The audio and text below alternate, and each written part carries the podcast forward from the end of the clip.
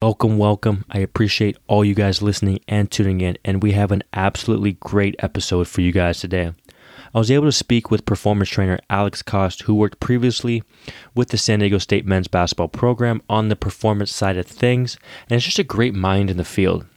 So, we dove deep into a variety of performance training and strength and conditioning topics that I think you guys will love. So, let's get it.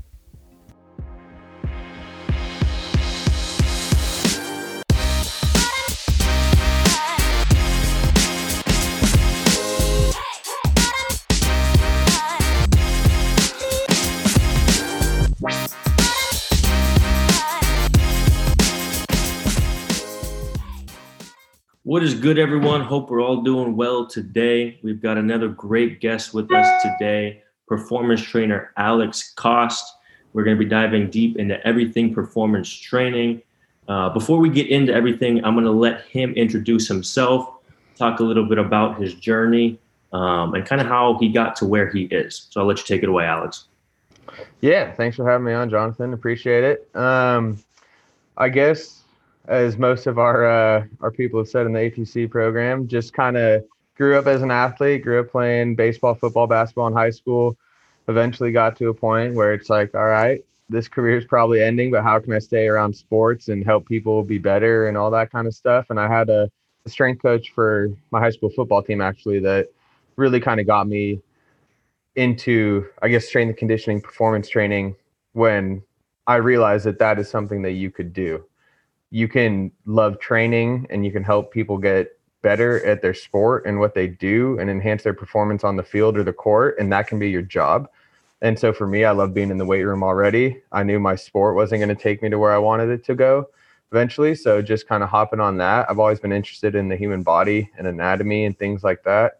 So that kind of led me down to go to the strength conditioning realm went to a community college get my GE out of the way, you know, make some money, transferred down to San Diego State, got my bachelor's, went right into a dual master's.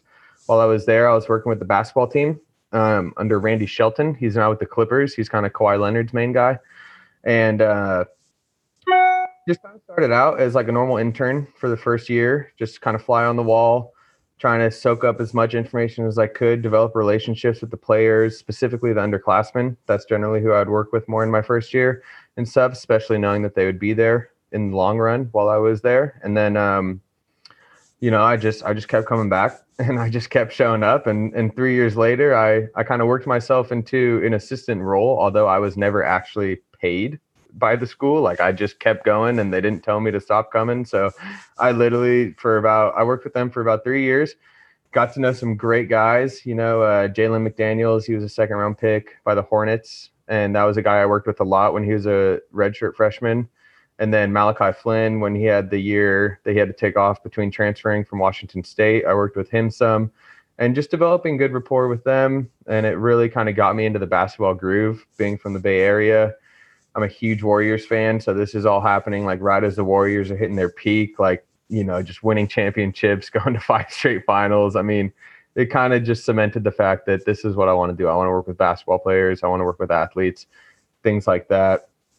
And then, um, like I was just telling you right before we recorded this, was supposed to go into professional baseball with the Giants under MLB. That fell through. Had another job fall through. So now just kind of navigating the waters of applications and things like that, and uh, just learning as much as I can and, and and soaking it all up.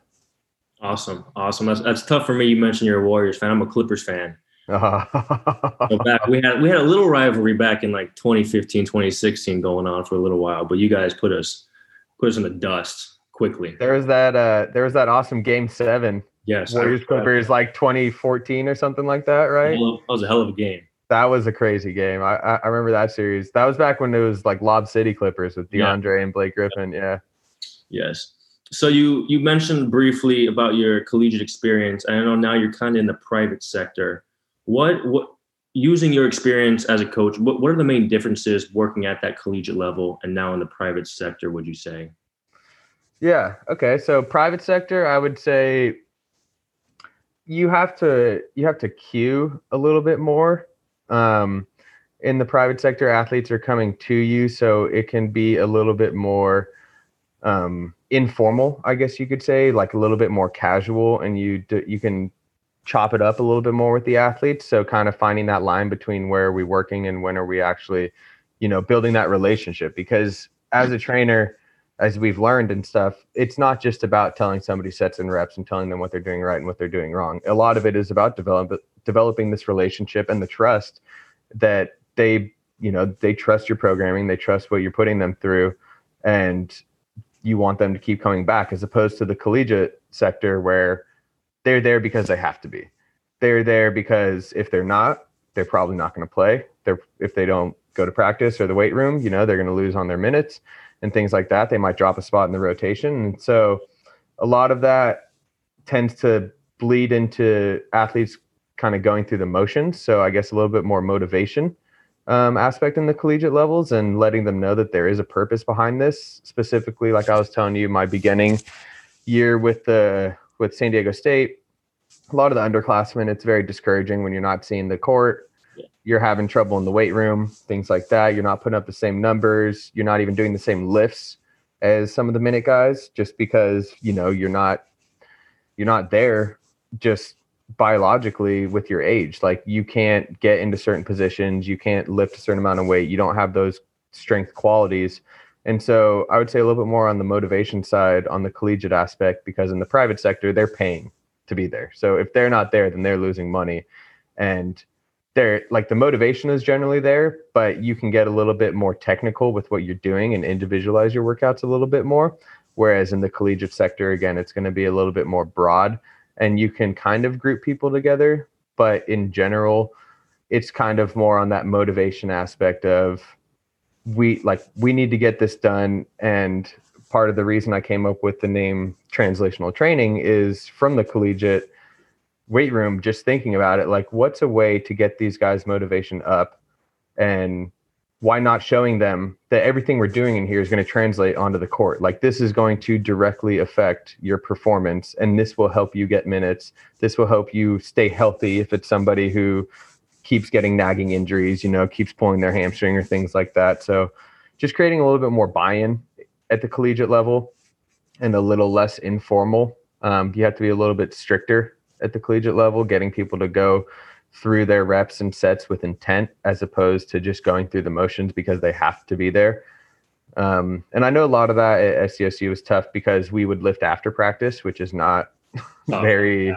not very advantageous. So like these guys are coming in just gassed, you know, and trying to make the best of a bad situation, I guess is what you could put it as, where we've talked about in the APC program, like how much adaptation can you make? These guys are already gassed, but really just trying to pull that motivation out and show them, you know, like this is going to pay off in the long run. In March, when we're going to that tourney, when we're in our conference tournament and stuff, this is th- like this is why we do it. Yeah, I think you said something interesting there. Like you mentioned the name translational strength. I think in the basketball community, there's this stereotype that hoopers hate to lift, and it's kind of true.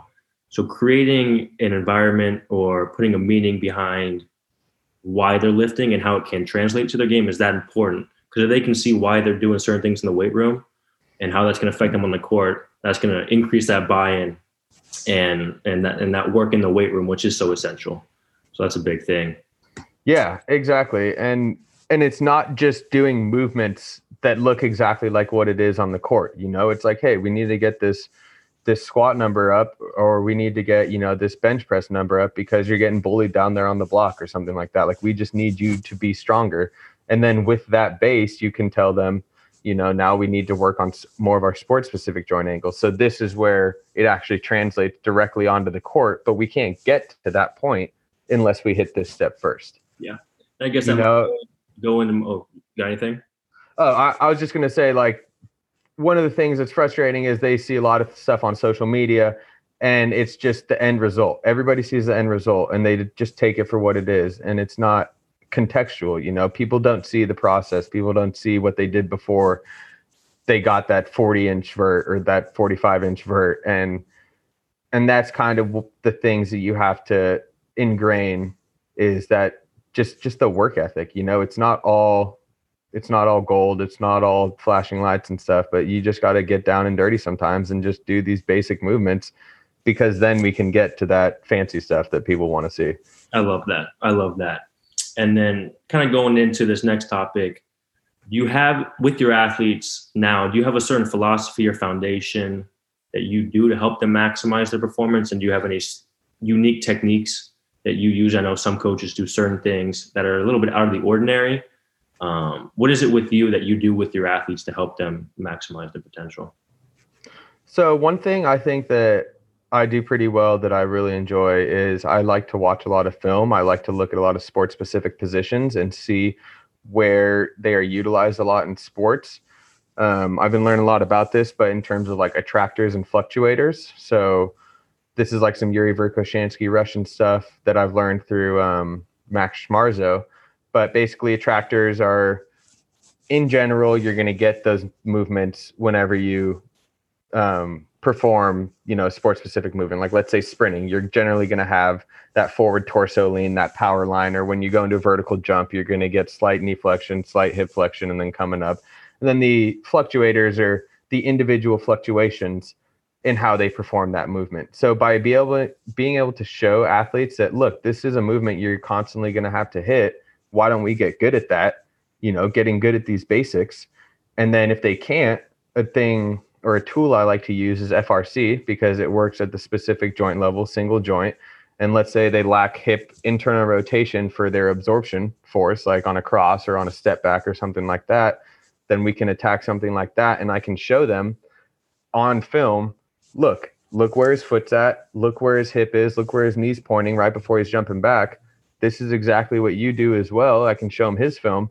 So this is what we need to work on. You know, this is why you're not getting that separation on that jump back, or this is why we need to increase that separation and things like that and just kind of breaking it down to showing them that there is a method to the madness with this like i'm not just trying to kill you every single workout just so you can say that you're dead and yeah. have a bunch of sweat dripping on the floor and take an IG post of it or something like that. But I guess that is one of the things that I really like to hang my hat on and why I came up with translational training is whether you're, you know, a weekend warrior and what you want to work on is being able to carry groceries home. Like, why don't we work on farmer walks, like holding dumbbells or like kettlebells? You know, like that translates to exactly what you want to do. You need to have that core work there. Or whether it's somebody in basketball who keeps falling for fakes on jab steps and stuff, it's like, why don't we work on some anti rotation core work? Like, you need to stop falling for these fakes and turning because then you're just getting got and blowing up our defense every single time. Like, if you can't stay in front of your man, then our defense goes to crap. So I think that really helps just get buy-in and what kind of separates uh, myself is what I would say. Um, I know it is pretty popular now in sports is to look at certain movements and just try to mimic them in the weight room. But what we just talked about, like working on the progressions that you can use to get there, is also extremely important. And all that stuff is nice and fancy, but if you don't have those meat and potatoes or you don't have that solid foundation, then you're not really going to be able to make that much adaptation with those just fancy movements. Yeah, that's awesome. I like the film stick because so many athletes are visual learners, so they can see that, see what they need to work on, and kind of how it applies. Like we mentioned earlier, that's all the difference right there. Yeah, exactly. So, I know you work a lot with basketball athletes, but you also mentioned um, to me earlier that you work with football and baseball. How does that training differ from basketball? I think you would say probably the basics are the same, but once you get into into the little details, what what is it that changes? Yeah. So again, I think a lot of this comes from knowing your sport, watching film, understanding positions that they have to get into, and then training them for those positions. So baseball by nature, whether we're throwing or hitting, it's rotation based. So, you know, working on hip shoulder dissociation, also working on some anti rotation. So we're not overworking our eccentric muscles to slow down that rotation as well. Or if we're a thrower or a pitcher, you know, really working on our external rotation capacity and maybe increasing that range of motion. Because a lot of pitchers come here before they throw, but they're not controlling back here. This is more of a reflex just to create that whip action to get that ball moving forward. But if we can control back here, we can produce more force coming forward and increase that velocity. Or like let's say we're working with a like an offensive lineman in football, you know, instead of just going with a two pound or, or a two dumbbell press, we go with a one because usually they have one arm out blocking somebody while they need to work over here with another one. Like so again, just knowing the specific demands of the sport that they're going to use, and again, like we talk with basketball, a lot of it is in the frontal plane, transverse plane as well, but quick agility stuff. So working a little bit more on like power development and things like that and being able to get in and out of breaks really quick. I like to work on absorption and propulsion a lot with basketball. And one thing that people don't realize as much is just like with basketball, so much of it is flow, like having a rhythm, having a flow, being able to do all that kind of stuff. So doing things like I've seen Cory Schlesinger on IG, and I'm sure you've done it, but like the contract, relax, kettlebell catches and things like that. So movements that maybe you're not chasing a specific muscle adaptation with it, but you're just trying to ingrain certain flows that flow into these people, which can still translate onto the court. Like this is where my feet are moving. I'm bouncing. I'm feeling these muscles contracting. These ones relaxing. I'm not trying to get any stronger, but I'm really just trying to ingrain these movement patterns and motor engrams without getting these other physiological adaptations. So again, just training with a purpose and and in order to do it, you really have to understand that sport and those sport positions that they really need to get to, you know, because there's no point in not working rotation with a baseball player if that's what they're going to do a bunch or just trying to bulk them up just so they can hit the ball farther. It's like, yeah, they they're strong and they might be able to hit the ball, but can they actually hit the ball? Like do they have good hand-eye coordination, you know? Like maybe you need to just work on like taking BP.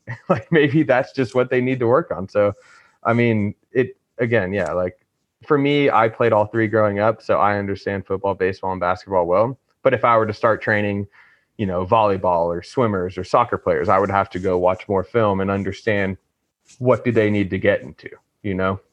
I like that. How do you go about, because I don't work with baseball athletes, I don't have any experience with them. How do you go about that rotational development? What does that what does that progression look like? Yeah. So first I would always start with stability definitely with rotation because a lot of people when they're going through a rotation they go through a movement and then try to get back through it just so they can stabilize but the point is to stabilize at the end of the movement. Gotcha. So it, if it makes sense like trying to work like a i don't know like, like a cable punch where you punch but then you come back quick just so that you're stabilized instead of punching and holding at the end mm-hmm. where that's where you need to be stable. And then also again with a lot with pitchers is you need to work on that front leg that front absorption leg. So you can work again a lot on like forward lunges on this absorption leg with some sort of crossover on that forward lunge because that mimics their movement a lot. And then if you really want to get specific, you can look into like which way they bat, lefty or righty. And then so okay, they're rotating this way. Like if I hit right, I'm going to rotate over my left hip. So I need to use my right oblique and my right side of my core to decelerate that rotation, or else I'm going to tear something over here. So you can get super specific into it. And obviously, you don't want to have a bunch of muscle imbalance, but you also don't want to train them to be symmetrical if their sport is by nature asymmetrical, which is something I've learned a lot lately because I've always been like, oh, there's asymmetries here. Let's just hammer it out and even everything out. It's like, well, maybe that is what makes them good at what they do.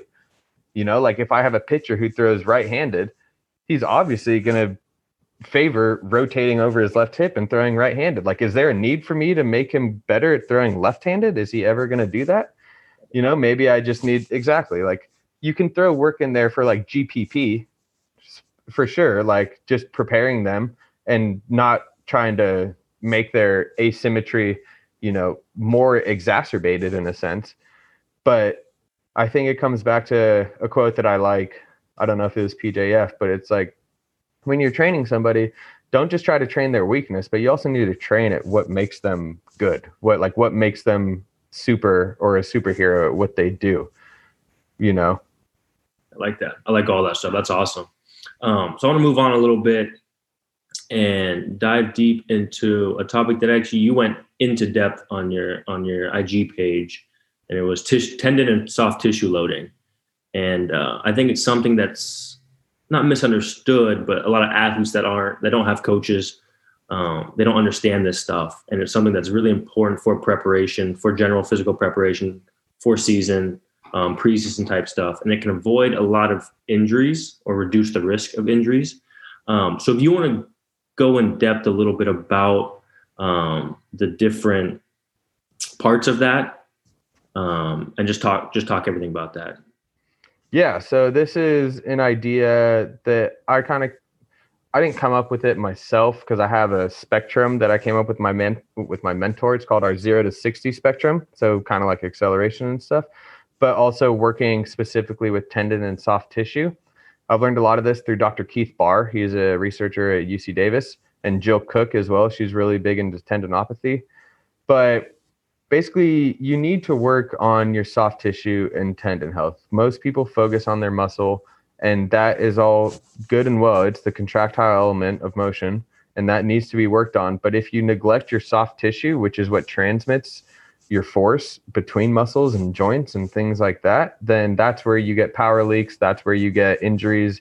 That's where you get overused tendinopathies and tendonitis and things like that. So it's really important to understand that your tendons and just your joint capsules and ligaments need to be trained in these positions that they're going to be put into because the demand is going to be there. And this this series is something that I was actually really proud of on Instagram. It got a good amount of engagement just from what I was expecting, but the progression generally goes from you start with isometrics.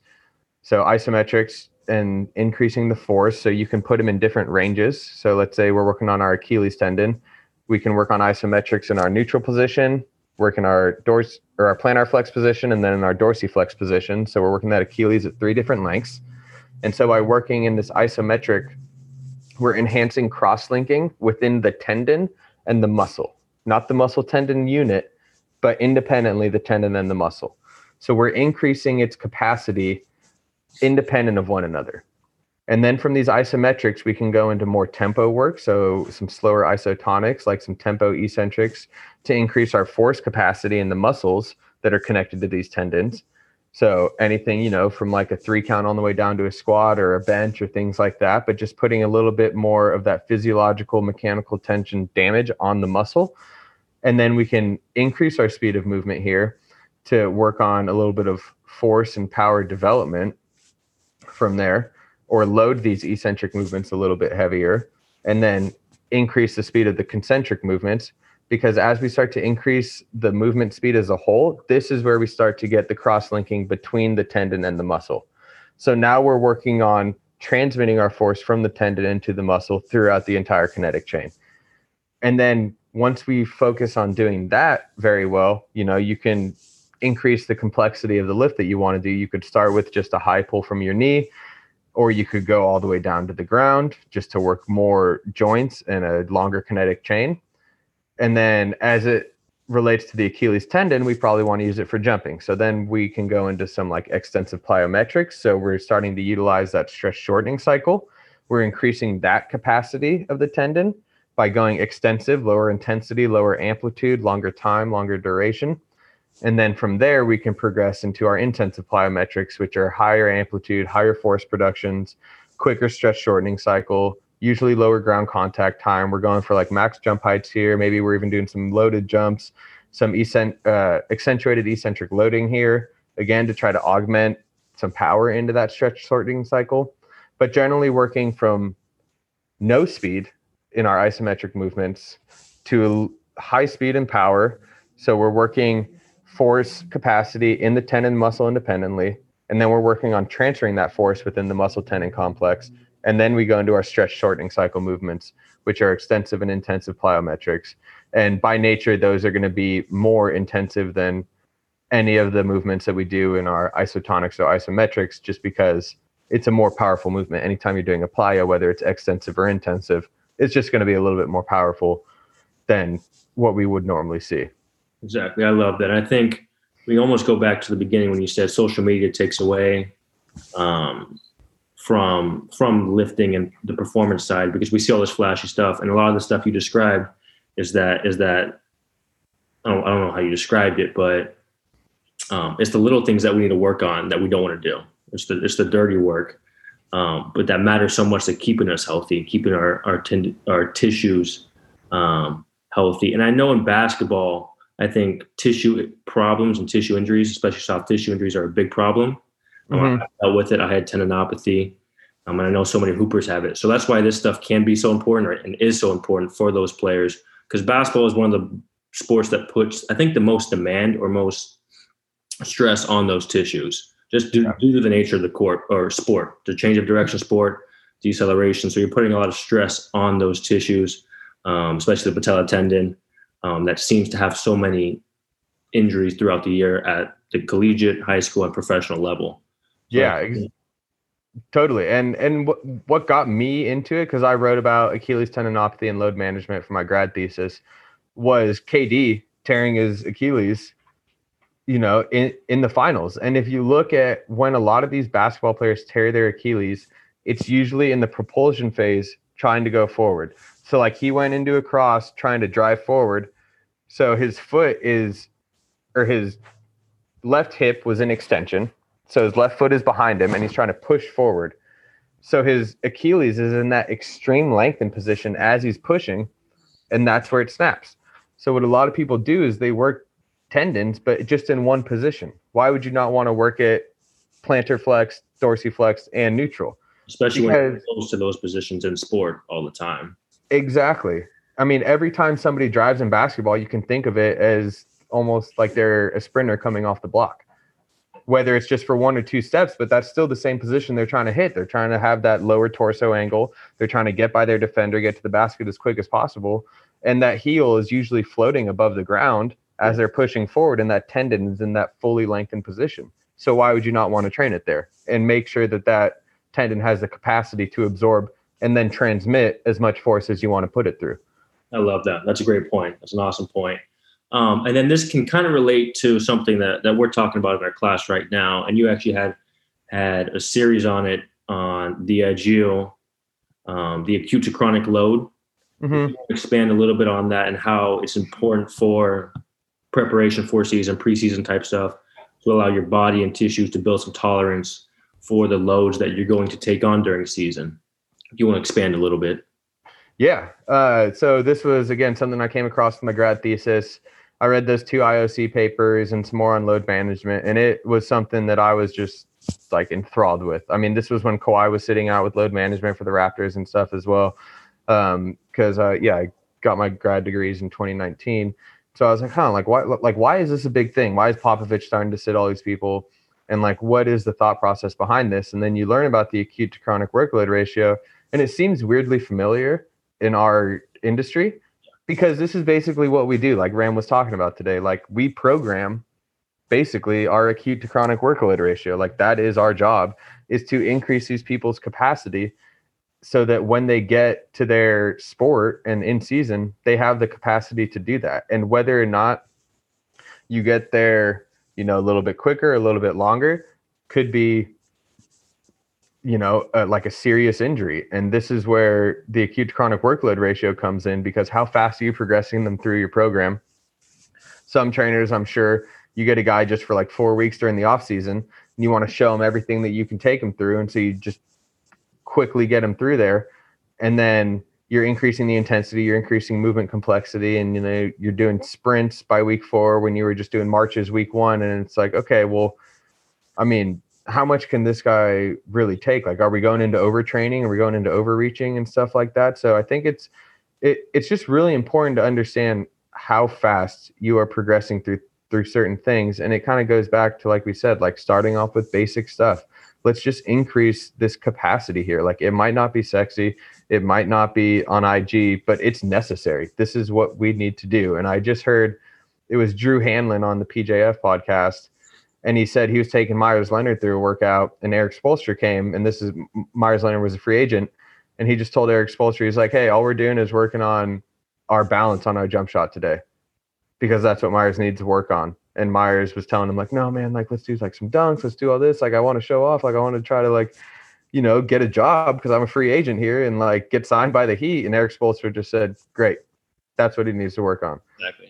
So even if players want to do certain things and they want to be sexy and they want to get all that, it's our job to understand the science behind this stuff and know that if we progress them too fast, we are putting them at risk for injury. And whether it's validated or not, the acute to chronic workload ratio is just a thought process that I think every coach should have in their mind when they're going through things. You know, like you're not just going to progress somebody from jogging two miles, you know, three times a week to all of a sudden we're just doing max 40 yard sprints next week. Like that's not a correlation. That's an easy way to get injured. And it's just it, it it's good to see it out there in the research because I think it's something that we've always known. Yeah. But seeing it quantified and seeing actual equations to how you can objectively say this guy could very well get injured tonight if we play him because every game is considered a max acute day, basically a max acute load. Um, I think it just helps the communication amongst the entire training staff of an organization. Again, I've never been with a professional organization, but I would imagine, like what Ram was talking about, like, hey, you know, maybe we sit this guy today. Not that you have to, head coach, but me, the AT, the PT are all talking, and he's just, you know, he's kind of out of it. He's just feeling a little fatigued. And we have been ramping up his workload a little bit lately. So maybe we need to taper back and sit him today and stuff like that. So I think it does just help the whole the cohesion of an entire franchise and organization kind of gel together a little bit more because it's something we've always known a little bit, but it's never really been able to be quantified and it's not even quantified still now like people say the acute to chronic workload ratio well is it 7 to 28 days is it 7 to 42 days is it 3 to 15 days you know like what is the best ratio and the research coming out now says that the exponentially mechanical weighted average should be used over that. I don't know what that formula is, but that's what I've been seeing in the research. And it's just one of those things that it's probably going to take another three to five years before anything gets validated. But it's it doesn't matter about the validation of the equation or what is the best way to calculate acute to chronic workload ratio. The concept of progressing your guys slowly over time so that they can make adaptation and work generally up and to the right instead of down and to the right and we're not going into overreaching or overtraining that's paramount. That's what you need to understand about the acute to chronic workload ratio. Not how many steps what are our ground contacts what are all that stuff. Like you can and having data is i mean it's good if you're going to use it and try to analyze it but just what like why are you actually getting it yeah. you know I like that. And I think another thing to consider, and obviously you know this as well, but take a holistic approach with it. It's not just the load you're doing in the weight room. You need to understand the other stressors, uh, how sleep, nutrition, life stressors, fatigue, all that affects this. And sometimes, some weeks you need to push it back a little bit based on how they're feeling, based on their numbers, based on what it looks like. Um, so we make sure we avoid any risk of injury or at least reduce the risk. So understanding that it's not just the weight room side of things. There is their outside life that matters just as much. 100%. And that is where the weight room comes into effect too with it. It's like, hey, like I teach a collegiate sports team. This is finals week. Yes. Maybe I taper back this week. You know, they're getting a lot of mental stress. If there's players on this team who, and it's very likely that you could go through three finals in one day, like you don't want to do anything after that. Like your brain is so dead, you're so fried your your movement patterns are probably going to look like shit. Like it's just like you don't want to be there. So maybe you just go through an active recovery day. Just because you have something written down on a program doesn't mean it's set in stone. And I really like the quote that Ram had about this, which was, um, "You should always abide by your own rules, but rules never outweigh reality." Yes. And so you just again, you have to be conceptual. Like maybe everybody else is feeling good one day, but you talk to one of your guys and he's like, "Yeah, you know, like." my dad's in the hospital. He had a heart attack or something like that. So maybe that guy tapers it back that day. Like, you know, it, it, it's all individual. Not everybody goes through the same thing every day. Maybe some people work overnight jobs and things like that. So maybe they have to train on different days than what other people are supposed to train on. But you're 100% right. It's not all just about external load we're applying in the weight room. There's family issues. There's socioeconomic issues. There's nutrition. There's sleep. There. I mean, it's it's it's all under the umbrella of acute to chronic workload ratio. It by no means is just what we objectively can calculate. Exactly. Exactly. Love it. So we'll move on from that. Um, next thing, I want to talk a little bit about basketball training. Um, that's your main sport. It's what I do as well. So working with basketball athletes, um, what do you think are the biggest qualities, athletic qualities that they that they need to develop to be successful? I would say, honestly, max strength. I think max strength capacity is really overlooked. It's not sexy, but just the capacity to produce more force is huge because usually when you can produce more force, you can absorb more force. And I think force absorption is something that's not looked at as much. And a lot of people just work on power and stuff like that. But in order to increase your power and increase your max velocity, the underlying aspect is max force. One thing I also will say with basketball athletes is just a little bit of mobility. So being able to own certain ranges because you have to get and do some weird ranges, and you're not going to be able to produce force well if you can't get into certain ranges. And then on top of that, obviously like quickness, agility. Like how good are you at reacting? And this is another post I just did on Edu or not. I just submitted it to Edu. I don't know if it's posted yet, but I did on my IG and we just did the COD agility stuff. But you you also don't have to just throw athletes into small sided games and mirroring and stuff. Like there's a progression to get from change of direction up into agility and mirroring and things like that. And you can categorize these guys because not everybody's a fast mover, a fast thinker. Like sometimes you just need to work with simply the lights. Like maybe they're not processing that information fast enough. And if you can't react in basketball, then you're just going to get burned every time. And then you're going to have, you know, like I'm sure you know from playing, it's like if you're playing defense and you give up a bucket, you have this feeling now like, oh, now I need to even it out. Like I need to get a bucket. And then you can get in this like game within the game against your guy, which doesn't help the team at all. You know, and and just by understanding processes like that with basketball, that there's a progression, I think is huge. But I would say max strength because these guys are generally so tall and lengthy and skinny, so they have trouble producing force, um, especially at deeper joint angles. I don't. I, wouldn't coach deeper joint angles all the way up until the season, but it's something I would definitely hit on in the beginning of the season, and then you get more sport specific, like quarter squat and things like that, as you get closer to the season. Um, but from an injury resiliency standpoint, like they're already elastic. Basketball players are generally elastic. They're pretty bouncy and things like that but they can usually work on the force capacity, force production side. So that is one thing. I would say a new idea that's been coming out is like functional hypertrophy. So like what position do we play? Do we need to be big? Like if we're a center and we're just getting bullied and we can produce force, but we're still a little bit small, like maybe we just do a little bit of hypertrophy work to like throw some throw some meat on there. Like maybe we want some Dwight Howard shoulders, you know, like it's it I mean, it again, it's all contextual and stuff, but I would say force force production, force absorption for sure.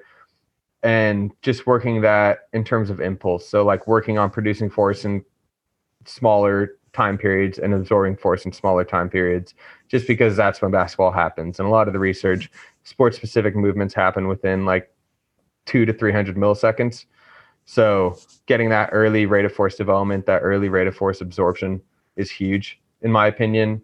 And then just just footwork and just like technique and mobility because they are so tall and lengthy. Like very easy to get some knee valgus in there with a lot of basketball players. So trying to help them with that. I'm not super against any knee valgus because a lot of guys get it, but it, some of it comes from slight hip internal rotation, like upon propulsion and things like that. But just training them to own these these positions and movements and just get to know them better, you know, like in our deep squat or or in like a deep rear foot elevated split squat and things like that. So I think mobility helps out a lot for sure, but primarily I would say strength. And then if you wanted to program it, you could go, you know, like your A1 is a strength work and then your A2 is like a mobility work. So maybe you do like a heavy front squat and then just match it up with like some FRC hip internal rotation or hip external rotation. So you can kind of kill two birds with one stone because mobility work usually work is usually good for like an active recovery from yeah. like your heavy strength stuff. Yeah, that's awesome. Awesome stuff. And then I think a big thing with basketball players is we get so much demand and volume on the court. We get so much stress to the knee area. How do you, how do you balance that with the weight room? For example, plyometrics. We're getting so many jumps on the court. Do you monitor that in the weight room? Like, do you try to reduce the landing forces, maybe using boxes? How do you go about that? Yeah, no, great question. So weirdly enough at SDSU, um, I don't want to throw anyone under the bus, but we didn't do any plyos in the weight room, like okay. none. For for the three years I was there, it was thought that you get enough on the court, don't need to train anything in the weight room. Me personally, if I ran the program, I would definitely work on plyos for sure in the weight room, and then in the beginning, like in preseason, like if we're talking, we get this guy, like everything's perfect. You know, preseason, I would work my way up with my plyos, like we talked in that zero to 60 spectrum. And then right in the beginning of the season, we're working our our intensive plyos. We're getting some max max effort here, some max propulsion. But then I would taper back and start to focus more on force absorption. So maybe like altitude landings in season Okay. and things like that, or like going from standing up, dropping into a split squat, things like that, if that makes sense, like a snap down progression almost. So just really reinforcing landing mechanics in season. And where I would program that is a little bit towards the end of the workout because I would like them to do that under a little bit more fatigue. Loren Landow talks about that a little bit. So like single leg bounding and sticking just under fatigue because so much of this happens under fatigue in basketball. Like it's a very fatiguing sport. And so if your mechanics go to crap when you get fatigued, then that's when you're probably going to have an injury. Mhm. But, you know, so kind of just undulating between that and force propulsion in season. And then as we would get into the postseason or stuff, maybe come back into our extensive and intensive plyos, but the intensity is a lot lower, the volume's a lot lower. Maybe we're just performing, you know, like you said, like box jumps by three. So we're decreasing that that landing impact on the box jump, but we're getting that mass that max propulsion effort. Yeah. Or maybe we're doing a broad jump with a band, so we're decreasing that shear force at the knee upon landing, but we're still getting that max triple extension propulsion effort in the sagittal plane and things like that. Um, I don't think I would program it terribly, like, sorry, not terribly, but like a lot in season. Yeah. Just because there is so much going on. But if I were to do anything, it, there would probably be some sort of post activation potentiation there. Maybe like slight French contrast training. That's a lot of high volume. So you maybe you only do like one or two sets of that with very low reps in the beginning of the season. And then as we went more into in season, I wouldn't focus on propulsion. I would focus more on absorption and then come back into our extensive intensive like going into like postseason and stuff. Yeah. And then I think it made me think, I think PJF said it in one of his podcasts, but for those that think that you get all your plyometrics on the court, those really those really are all sub maximal. You don't get a bunch of maximal jumps. Like you're not going up for a layup max effort every time. Yeah. I think it is important to program in those max effort, high intense jumps because you don't need a bunch of them, but at least get some of those in because you're not getting those necessarily on the court. They're all, like I mentioned, sub max jumps. Um, so we still want to expose our, our- ourselves to those. Um, so just a thought I had. And then one last thing with basketball training is it is such a quad dominant sport, change of direction sport. I know a lot of people like to train things that athletes aren't getting in their sport in the weight room. Um, obviously, a big one is we never reach full flight stage. State. Yeah. Um, how much do you do outside of not sport specific training, but how much do you like to expose them to positions, to stressors that they will not see on the court? Yeah, no, great question. And uh, just kind of going back to that plyos in season, a way that you can do it on the court too is like maybe you have a drill where it's just one on one, somebody's attacking the basket, somebody's defending it. You just got to try to jump and just finish at the rim. So you can get a little bit of intensive plyo there, but maybe you know you're just rotating in. You're working on finishing, but also trying to get up as high as you can at the same time. So so there are ways to incorporate it into more of skill sessions as well so you don't have to do it in the weight room per se because again everything usually feels like more work in the weight room as opposed to fun on the court because you have basketball in your hands. Um, so but going back to this question i think hamstrings and glutes and posterior chain is huge. Like everything usually happens because you either have a weak posterior chain or you haven't developed it enough because yeah you can have overproductive quads and things like that but you can also just train your hammies to counteract that as well. Like you don't have to just detrain your quads. You can just pump up those hammies a little bit in those sport specific positions. So like i do like a lot of hinging. I think that is just a great movement to teach athletes whether it's rdl single leg rdl or whether you're doing something like a glute bridge or like a barbell hip thruster or things like that but working on just driving through the heel and getting a lot of glute hammy activation. I think that's huge because, again, like you said, you don't really reach max flight stage, but that doesn't mean that you shouldn't train it because you could. And so, I another hammy exercise I love is like posterior planks. Yes. So something that's hitting that hammy in that lengthened position as well, and then you can go elevated to get a little bit more demand with it. But something that could be good with that is maybe you go from something like a quarter squat or a quarter rear foot elevated squat right into some hammy work. So you can get that athlete to feel this is how my quad's firing during these movements, and then this is how my hammy f- is firing during the other movements, instead of doing something that would be like glute and then hammy or things like that. Just like getting the athlete more autonomy over their body in a sense and letting them know that this is what this should feel like in these certain positions so that they can use that musculature in those positions, you know, like with the posterior plank, this is what it should feel like when we're decelerating because our hammies are in this lengthened position. We have slight knee bend. So this is where you should be getting that firing coming from. And then, I mean, not that you wouldn't do any quad work, but just not like harping on quad like quad work. Like, yeah, I'll do quarter squats and things like that, and like rear foot elevated, and cue athletes to push a little bit more through the ball of their foot and midfoot to get more quad activation on certain exercises. But I'm not going to tell them to go do leg extensions. Yeah. You know, like I'm not going to tell them to go just do bodybuilding stuff for their quads just so that they have big quads because they think big quads means they jump higher, you know? But it's also important to let them know that hey, like if you overdevelop this one, then this guy is probably going to come back to bite you in the butt somehow.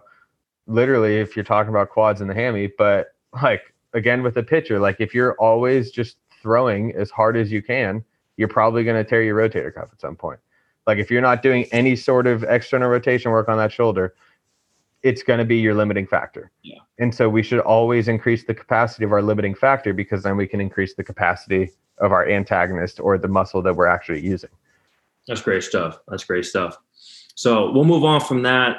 Um, get into our concluding topics. I want to talk about the tidal tank. Yeah. I think it's a tool that's becoming a lot more popular these days now. Mm-hmm. Um, and it's something that I'm really interested in. I don't have access to one, but it's something I've thought about getting. So if you kind of want to explain what it is and then kind of the purpose and benefits of the tool when it comes to training. Yeah, so I love it. Um, this is something I got during quarantine. Basically, just using water in like a rubber or plastic casing, basically, and you can fill it up as much or as little as you want. The tidal tank, the one I have, the main one gets up to like 45 pounds, so it can get to be pretty heavy. You can work on some good force development there. Nothing really max strength, but I like to use it more with some plyos just to work on balance and coordination with it. The reason I love it specifically is for perturbation training. So like something I love is doing like a rear foot or sorry, a four foot heel elevated split squat and shaking the tidal tank in front. So it's trying to get me to rotate side to side and I'm trying to fight that. And then I'm trying not to let my front knee sway too much. Or again, you can do something like I would load it up a little more, maybe like 10 to 15 pounds and have guys do skater plyos with it where they're trying to rip through. But just because there's water, as you rip through, now you're going to have increased force on top of what you already produced going in that lateral direction. So now you have to absorb more force than what you're used to, which translates great to a game because a lot of times you have so much speed going into something because you don't really train like max speed lateral absorption. Yeah. But this can kind of augment that increased force, or maybe you get pushed going into a drive where you have to stop and then go up, you know? So I like things like that. Or we can front rack it and do some plyos with it because every time you jump, the water is going to move around. So it augments getting bumped in the air and good landing mechanics. But also, what it does is as you jump, you can tell if the water's dipping to my left, I'm probably pushing more through that right. If it's dipping to my right, I'm pushing a little more through that uh-huh. left. So trying to keep that water level is a great way to work on balance and coordination. Like you could even like I like to hold it over my head as well and just stand in the march position, just work on like intrinsic ankle movement Mm-hmm. because I can feel if I'm swaying one way, that water's going to want to pull me down, and then I got to kind of recoup myself. Awesome. But I think it's a great tool. I mean, it was only like 70 bucks. You can load it from five pounds up to 45 pounds, and there's so many different ways that you can use it because you can go from plyos to like a beginner level, like basketball player, like somebody who's even younger. If we're talking like long term athletic development, just giving them five pounds in the tidal tank and asking them to squat yeah. And if you see them keep moving back and forth, you're going to help them put equal force out through both legs. So you're going to help be able to work on those asymmetries that they may have, which is something that we want to in younger athletes because they're not pro. They're not utilizing that asymmetry to make money. Mm-hmm. So we so we want to reinforce symmetry in those athletes as opposed to a guy like you know, like I'm not going to tell Clayton Kershaw or like I don't know David Price or any of those guys that they need symmetry when they're like, dude, I want a Cy Young. It's like, all right, yeah, like keep doing what you're doing basically. But yeah, I mean, perturbation training I think is huge in terms of stability. And I it, it's Shay Frazee, I think he's an NBA shooting coach, but he has a great quote called "You can't shoot a cannon from a canoe." So it goes along with the force stability paradigm. And I really like to use the tidal tank for stability training, whether it's on force absorption or force propulsion, where we want to get equal propulsion out of both, you know, like either both legs or both arms, or if I'm still on my single leg, trying to balance myself with that water before I actually move up into the air. And then I have to focus on balancing myself with different forces coming down, which I think in basketball works great because hardly do you ever go to the basket and not get touched. Yeah, exactly. So it's just those micro movements that you have to account for on your force absorption landing, which is not only having that increased force capacity, because if you get hit in the air, now you're going to increase your landing velocity, but you're also coming down at a different vector. So you need to apply force opposite that in order to stabilize yourself. So a great way to augment that if you're not jumping up and having your trainer push you or you don't have a band or anything like that, the tidal tank and water is just a great way. Yeah, I think uh, Matt Matt Cooper got me on it. I saw a lot of his stuff. Um, he talks about just the, the proprioception benefits of it, kind of just our awareness and space. Exactly. It also allows for some self organization stuff, and it does work those more intrinsic muscles, the stabilizers, maybe intrinsic muscles in your feet, you getting getting out of your shoes, um, that we often don't hit when we're doing our big lifts. Yeah in training. And those are the little things that can allow those bigger movers to express more force. So when we when we can improve those, you're going to see improvements in performance, even though it's maybe not be the most fancy or flashy stuff. Those are the little things that make a big difference. Exactly, and there's not many things in the weight room that you can use where the load is so variable. Yeah, like if it's dumbbells or if it's bands or if it's a barbell or if it's a kettlebell or a sandbag or I mean, like anything, it's just it's generally the loads going in one direction, and that's what it is. Unless you have somebody literally pushing you and things like that, or like shake. Even if somebody's shaking the band, you're still just getting perturbations and force in one direction. With the tidal tank, you literally have to account for it, and it could either be forward, backward, side to side. Like if you're adding a rotational component to it, you have to work on anti-rotation. But like you said, proprioception is huge. Knowing where your body's at in space and then being able to stabilize with your body in space so that your main movers like we said your attractors can actually produce that force and get you to where you want to go exactly yep all right well that is the last of the topics we're going to head into a speed round so i'll ask you about about five questions um, they'll be answered five to ten seconds quick quick quick answers um, yeah so the first one will be what do you think is the most important quality as an athlete the most important quality as an athlete this Ooh, wow, be an quality or just like a personality quality, whatever. that's think. That's a good one. I would say confidence.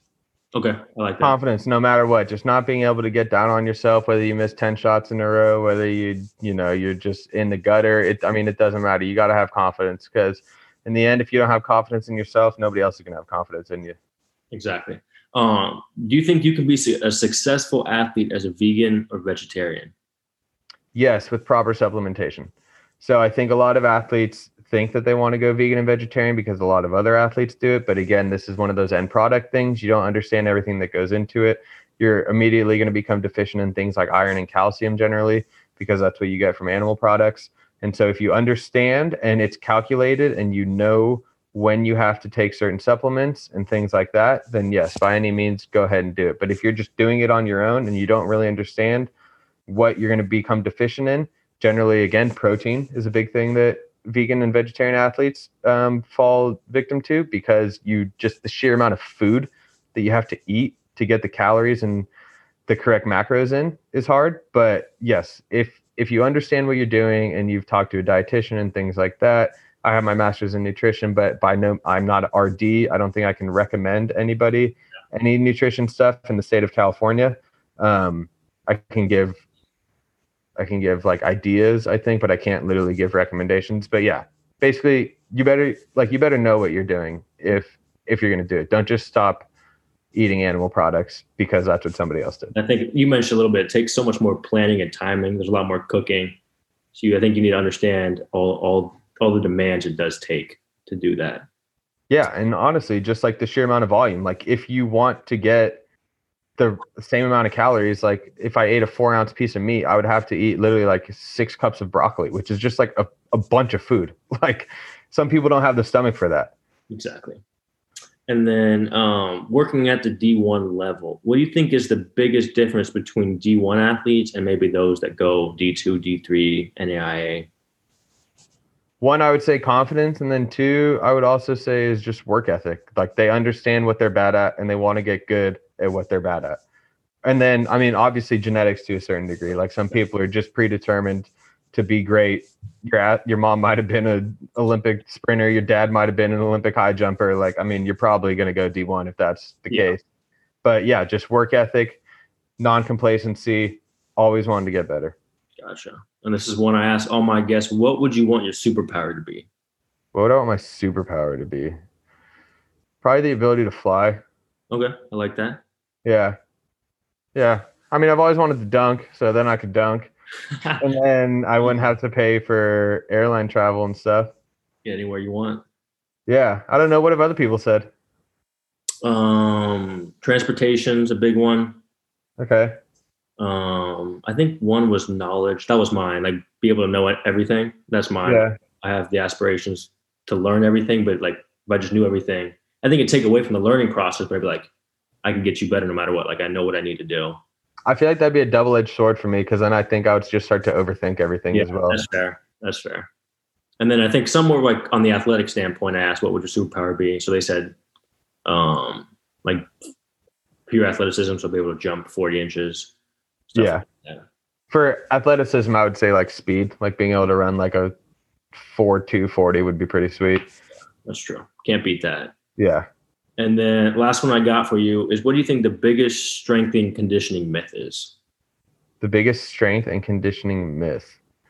That's a tough one. Wow. One, I'm sure a lot of people say this, but just that you have to, you know, like you have to work hard every single day you have to sweat, you have to grind every single day. And while you do have to grind every single day, it doesn't mean you have to hit the weights and you have to kill yourself every single day. Like grinding can mean that you take an active recovery day. Grinding can mean that you sleep in and don't get something else done because you needed to recover that day. Like grind, like everybody just associates grinding with like I'm in the weight room, I'm nonstop going, I'm going, I'm going. It's like, well, you're eventually gonna burn out at some point. Like it goes, it goes with the like no pain, no gain saying which I don't, yeah. it's not true. I think we've we've gotten over that standpoint or that saying. Some people might still agree with it, but like you mentioned, you don't need to kill yourself every day.